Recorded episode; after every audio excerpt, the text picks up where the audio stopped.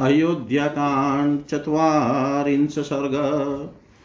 सीता, राम और लक्ष्मण का दशरथ की परिक्रमा करके कौशल्या आदि को प्रणाम करना, सुमित्रा का लक्ष्मण को उपदेश, सीता सहित श्री राम और लक्ष्मण का रथ में बैठकर वन की ओर प्रस्थान पूर्ववासियों तथा रानियों सहित महाराज दशरथ की शोकाकुल अवस्था अथ रामश्च, सीता च, लक्ष्मणश्च कृताञ्जलि उपसङ्ग्रहं राजानं चक्रुदीना प्रदक्षिणम् तदंतर राम, लक्ष्मण और सीता ने हाथ जोड़कर दिन भाव से राजा दशरथ के चरणों का स्पर्श करके उनकी दक्षिणावर्त परिक्रमा की। तम चापि समनुज्ञाप्य धर्मज्ञ सह सीतया राघव शोक शोकसम्मुढो जननीमभ्यवादयत् उनसे विदा लेकर सीता सहित धर्मज्ञ रघुनाथ जी ने माता का कष्ट देख कर शोक से व्याकुल हो उनके चरणों में प्रणाम किया। अनवक्षम लक्ष्मणो भ्रातु कौसल्यामभ्यवादयतपि मातु सुमित्राया जग्राह चरणो पुनः। श्री राम के बाद लक्ष्मण ने भी पहले माता कौशल्या को प्रणाम किया, फिर अपनी माता सुमित्रा के भी दोनों पैर पकड़े। तम वंदमानं रुदती माता सौमित्रीं मब्रवीर्हितकामा महाबाहुमुदन्युपाग्नाय लक्ष्मणम्। अपने पुत्र महाबाहु लक्ष्मण को प्रणाम करते देख, उनका हित चाहने वाली माता सुमित्रा ने बेटे का मस्तक शुंग कर कहा सृष्टस्त्वं वनवासाय, स्वनुरक्त सुरजने, रामे प्रसादम् आकाशी पुत्र भ्रातरी गच्छति। वत्स तुम अपने सुहृद श्री राम के परम अनुरागी हो, इसलिए मैं तुम्हें वनवास के लिए विदा करती हूँ। अपने बड़े भाई के वन में इधर उधर जाते समय तुम उनकी सेवा में कभी प्रमाद न करना। व्यसनी वा समृद्धो वा गतिरेश, तवा नग एष लोके शताम धर्मो यजेष्ठ, वशगो भवेत् ये संकट में हो या समृद्धि में ये ही तुम्हारी परम गति है। निष्पाप लक्ष्मण, संसार में सतपुरुषों का यही धर्म है कि सर्वदा अपने बड़े भाई की आज्ञा के अधीन रहे। इदं हि वृतमुच्चितं कुलस्यास्य सनातनं दानं दीक्षा च यज्ञेषु तनुत्यागो मृदेषु हि। दान देना, यज्ञ में दीक्षा ग्रहण करना और युद्ध में शरीर त्यागना, यही इस कुल का उचित एवं सनातन आचार है। लक्ष्मणं त्वेव मुक्त्वा शोषंसिध्यं प्रियराघवं सुमित्रा गच्छ गच्छेति पुनः पुनरुवाच तम् अपने पुत्र लक्ष्मण से ऐसा कहकर सुमित्रा ने वनवास के लिए निश्चित विचार रखने वाले सर्वप्रिय श्री रामचंद्र जी से कहा बेटा जाओ जाओ तुम्हारा मार्ग मंगलमय हो। इसके बाद वे लक्ष्मण से फिर बोली रामं दशरथं विधि माँ विधि जनकात्मजाम् अयोध्यामट्वद् विधि गच्छता तथा सुखम बेटा तुम श्री राम को ही अपने पिता महाराज दशरथ समझो। रामं दशरथं विधि, माँ विधि जनकात्मजामयोध्यामटवीं विधि गच्छतात यथा सुखम बेटा तुम श्री राम को ही अपने पिता, महाराज दशरथ समझो जनक नंदनी सीता को ही अपनी माता, सुमित्रा मानो, और वन को ही अयोध्या जानो, अब सुख पूर्वक यहाँ से प्रस्थान करो। ततः सुमन्त्र काकुत्स्थं प्राञ्जलिवाक्यमब्रवीत्, विनीतो विनियज्ञश्च मातली वासवं यथा।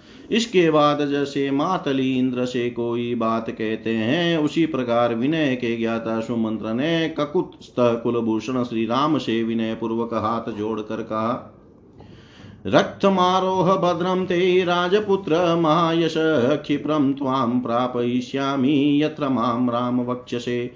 महायशस्वी राजकुमार, श्री राम आपका कल्याण हो। आप इस रथ पर बैठिए, आप मुझसे जहाँ कहेंगे वहीं मैं शीघ्र आपको पहुँचा दूँगा। चतुर्दश ही वर्षाणि, वस्तव्यानि वने त्वया तान्युपक्रमितव्यानि, यानि देव्या प्रचोदित। आपको जिन चौदह वर्षों तक वन में रहना है, उनकी गणना आज से ही प्रारंभ हो जानी चाहिए, क्योंकि देवी के कई ने आज ही आपको वन में जाने के लिए प्रेरित किया है। तम तं रथं सूर्यसङ्काशं सीताहृष्टेन चेतसा आरुरो वरारोहा कृत्वालङ्कारमात्मन तब सुंदरी सीता अपने अंगों में उत्तम अलंकार धारण करके प्रसन्न चित्त से उस सूर्य के समान तेजस्वी रथ पर आरूढ़ हुई। वनवासं हि सङ्ख्याय वांसास्याभरणानि न च भर्तारमनुगच्छन्त्यै सीतायै श्वशुरो ददो पति के साथ जाने वाली सीता के लिए उनके श्वशुर ने वनवास की वर्ष संख्या गिनकर उनके अनुसारी वस्त्र और आभूषण दिए थे। तथेवा युद्ध जातानि, भ्रातृभ्यां कवचानि च रथोपस्थे प्रवीण्यस्य सचर्म कठिनं च इसी प्रकार महाराज ने दोनों भाई श्री राम और लक्ष्मण के लिए जो बहुत से अस्त्र शस्त्र और कवच प्रदान किए थे उन्हें रथ के पिछले भाग में रखकर उन्होंने चमड़े से मड़ी हुई पिटारी और खंती या कुदारी भी उसी पर रख दी। अतो ज्वलन सङ्काशं चामीकरविभूषितं तमारुरुहतु स्तूर्णं भ्रातरो रामलक्ष्मणो। इसके बाद दोनों भाई श्री राम और लक्ष्मण, उस अग्नि के समान दीप्तिमान स्वर्ण भूषित रथ पर शीघ्र ही आरूढ़ हो गए। सीता तृतीयानारूढान् दृष्ट्वा रथं चोदयत् सुमन्त्रसमतान् स्वान् वायुवेग समाञ्जवे। जिनमें सीता की संख्या तीसरी थी, उन श्री राम आदि को रथ पर आरूढ़ हुआ देख सारथी सुमंत्र ने रथ को आगे बढ़ाया। उसमें जूते हुए वायु के समान वेगशाली उत्तम घोड़ों को हाका। प्रयाते तु महारण्यं चिररात्राय राघवे बभूव नगरे मूर्छा बलमूर्छा जनस्य च। जब श्री रामचंद्र जी सुदीर्घ काल के लिए महान वन की ओर जाने लगे, उस समय समस्त पूर्ववासियों, सैनिकों तथा दर्शक रूप से आए हुए बाहरी लोगों को भी मूर्छा आ गई। ततः समाकुलसम्भ्रान्तं मतसङ्कुपितद्वीपं हयसिञ्जत निघोषं पुरमासीन महास्वनम् उस समय सारी अयोध्या में महान कोलाहल मच गया। सब लोग व्याकुल होकर घबरा उठे। मत वाले हाथी श्री राम के वियोग से कुपित हो उठे और इधर उधर भागते हुए घोड़ों के हिनाने एवं उनके आभूषणों के खनखनाने की आवाज़ सब और गूंजने लगी। ततः सबाल वृद्धा सा पुरी परम पीडिता राम राममेवाभिदुद्राव धर्मार्थ सलिलम यथा। अयोध्यापुरी के आबाल वृद्ध सब लोग अत्यंत पीड़ित होकर श्री राम के ही पीछे दौड़े। मानो धूप से पीड़ित हुए प्राणी पानी की ओर भाग जाते हो। पार्श्वतः पृष्ठतश्चापि लम्बमानास्तदुन्मुखा बाष्पूर्णमुखा सर्वे तमुच भ्रीशनीश्वन उनमें से कुछ लोग रथ के पीछे और अगल बगल में लटक गए। सभी श्री राम के लिए उत्कंठित थे और सबके मुख पर आंसुओं की धारा बह रही थी। वे सब के सब उच्च स्वर से कहने लगे संयच्चवाजिनां रश्मिनः सुतया हि शनै शनै मुखं द्रक्ष्याम रामस्य दुदर्शम नो भविष्यति। सुत घोड़ों की लगाम खींचो, रथ को धीरे धीरे ले चलो, हम श्री राम का मुख देखेंगे, क्योंकि अब इस मुख का दर्शन हम लोगों के लिए दुर्लभ हो जाएगा। आयशं हृदयं नूनं राममातुरसंशयं यददेव गर्भप्रतिमे वनं याति न विद्यते। निश्चय ही श्री रामचंद्र जी की माता का हृदय लोहे का बना हुआ है, इसमें तनिक भी संशय नहीं है। तभी तो देव कुमार के समान तेजस्वी पुत्र के वन की ओर जाते समय पट नहीं जाता। कृत्कृत्या हि वेदे हि क्षाएवानुगता पतिं न जहाति रता धर्मे मेरुमर्क प्रभायता विदेह नंदिनी सीता कृतार्थ हो गई, क्योंकि वे पतिव्रत धर्म में तत्पर रहकर छाया की भांति पति के पीछे पीछे चली जा रही है। वे श्री राम का साथ उसी प्रकार नहीं छोड़ती है, जैसे सूर्य की प्रभा मेरु पर्वत का त्याग नहीं करती है। ओ लक्ष्मण सिद्धार्थं सततं प्रियवादिनं भ्रातरं देवशङ्काशं यस्त्वं परिचरिष्यसि। अहो लक्ष्मण तुम भी कृतार्थ हो गए, क्योंकि तुम सदा प्रिय वचन बोलने वाले अपने देवतुल्य भाई की वन में सेवा करोगे। महत्येषा हि ते बुद्धिरेश्चाभ्युदयो महान् एष स्वर्गस्य मार्गश्च यदेन अनुगच्छसि तुम्हारी यह बुद्धि विशाल है, तुम्हारी, तुम्हारा यह महान अभ्युदय है, और तुम्हारे लिए यह स्वर्ग का मार्ग मिल गया है, क्योंकि तुम श्री राम का अनुसरण कर रहे हो। एवं वदन्तस्ते सोढुं न शेकु, बाष्पमागतं नरास्तमनुगच्छन्ति प्रियमिक्ष्वाकुनन्दनम् ऐसी बातें कहते हुए वे पूर्वासी मनुष्य उमड़े हुए आंसुओं का वेग न सह सके। वे लोग सबके प्रेम पात्र इक्ष्वाकु कुल नंदन श्री रामचंद्र जी के पीछे पीछे चले जा रहे थे। अत राजावृत स्त्रीभिधिनाभिधिन चेतन निजगाम प्रियं पुत्रं द्रक्ष्यामिति ब्रुवन् गृहात् उसी समय दयनीय दशा को प्राप्त हुई। अपनी स्त्रियों से घिरे हुए राजा दशरथ अत्यंत दीन होकर मैं अपने प्यारे पुत्र श्री राम को देखूँगा। ऐसा कहते हुए महल से बाहर निकल आए। शुश्रुवै चाग्रतः स्त्रीणां रुदतीनां महाश्वन यथा नाद करे नूनां बद्धे महति कुंजरे उन्होंने अपने आगे रोती हुई स्त्रियों का महान आर्तनाद सुना। वह वैसा ही जान पड़ता था, जैसे बड़े हाथी युद्धपति के बाँध लिए जाने पर हथिनियों की चित्कार सुनाई देता है। पिता ही राजा का कुत्स्त श्रीमान सनस्तदा बभो परिपूर्ण शशि काले ग्रहणोपप्लुतो यथा। उस समय श्री राम के पिता ककुत्स्थ वंशी श्रीमान राजा दशरथ उसी तरह खिन जान पड़ते थे। जैसे पर्वत के समय राहु से ग्रस्त होने पर पूर्ण चंद्रमा श्रीहीन प्रतीत होते हैं। स च श्रीमान् चिन्त्यात्मा रामो दशरथात्मज सुतं संचोदयामास त्वरितं वायतामिति। दशरथ नंदन श्री मान भगवान राम ने सुमंत्र को प्रेरित करते हुए आप रथ को तेज़ी से चलाइए। रामो याहीति तं सूतं तिष्ठेति च जनस्तथा उभयं नाशकत सूतं कर्तुम चोदित। एक और श्री रामचंद्र जी सारथी से रथ हाँकने के लिए कहते थे और दूसरी ओर सारा जन समुदाय उन्हें ठहर जाने के लिए कहता था।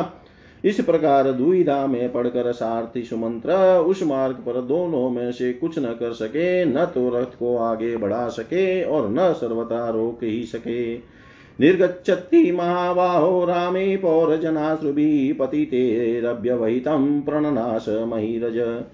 महाबाहु श्री राम के नगर से निकलते समय पूर्ववासियों के नेत्रों से गिरे हुए आंसुओं द्वारा भीग कर धरती को उड़ती हुई धूल शांत हो गई। रुदिता रुदिताश्रु परिद्युम्नम हाहाकृतम चेतनम प्रयाणे राघवश्याशीत पुरम परम पीड़ितम। श्री रामचंद्र जी के प्रस्थान करते समय सारा नगर अत्यंत पीड़ित हो गया। तब सब रोने और आँसू बहाने लगे तथा सभी हाहाकार करते करते अचेत से हो गए।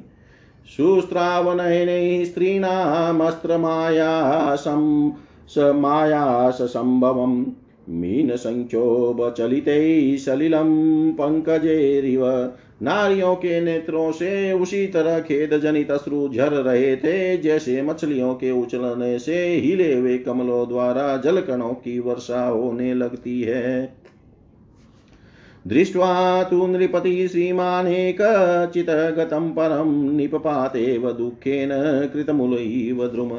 श्रीमान राजा दशरथ सारी अयोध्यापुरी के लोगों की एक से व्याकुल चित देख कर अत्यंत दुख के कारण जड़ से कटे वे वृक्ष की भांति भूमि पर गिर पड़े। ततो हलाहल शब्दो यज्ञै रामस्य पृष्ठतः नराणां प्रेक्ष्य राजानं सीदन्तं प्रेषु उस समय राजा को अत्यंत दुख में मग्न हो कष्ट पाते देख श्री राम के पीछे जाते हुए मनुष्यों का पुनः महान कोलाहल प्रकट हुआ। आरामेति जना केचिद् राममातेति चापरे अन्तपुरसमृद्धं च क्रोशन्तं पर्यदेवयन्। अंतपुर की रानियों के सहित राजा दशरथ को उच्च स्वर से विलाप करते देख, कोई हा राम कहकर और कोई हा राम माता की पुकार मचाकर करुण क्रंदन करने लगे।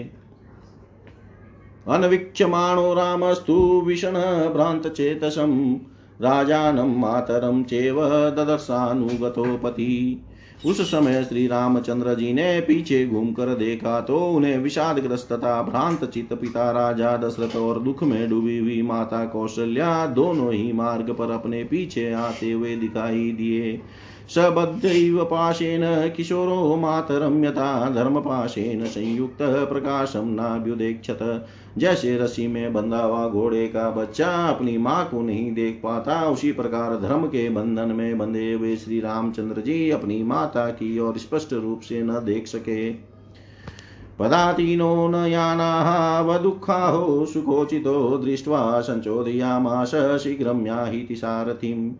जो सवारी पर चलने योग्य दुख भोगने के योग्य और सुख भोगने के ही योग्य थे, उन माता पिता को पैदल ही अपने पीछे पीछे आते देख श्री रामचंद्र जी ने सारथी को शीघ्र रथ हाँकने के लिए प्रेरित किया।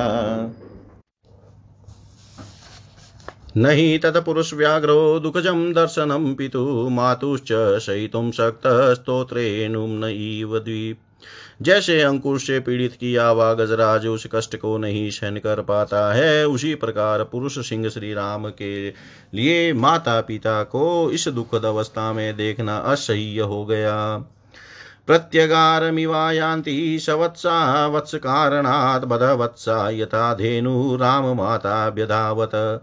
जैसे बंधे हुए बछड़े वाली उस सवत्सा गौ शाम को घर की ओर लौटते समय बछड़े के स्नेह से दौड़ी चली ती है। इसी प्रकार श्री राम की माता कौशल्या उनकी ओर दौड़ी आ रही थी।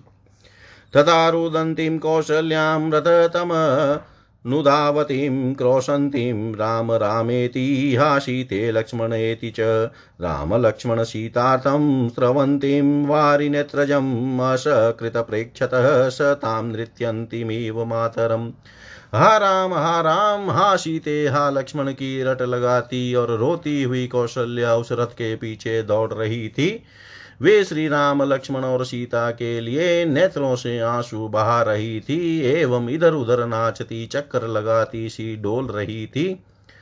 इस अवस्था में माता कौशल्या को श्री रामचंद्र जी ने बारंबार देखा।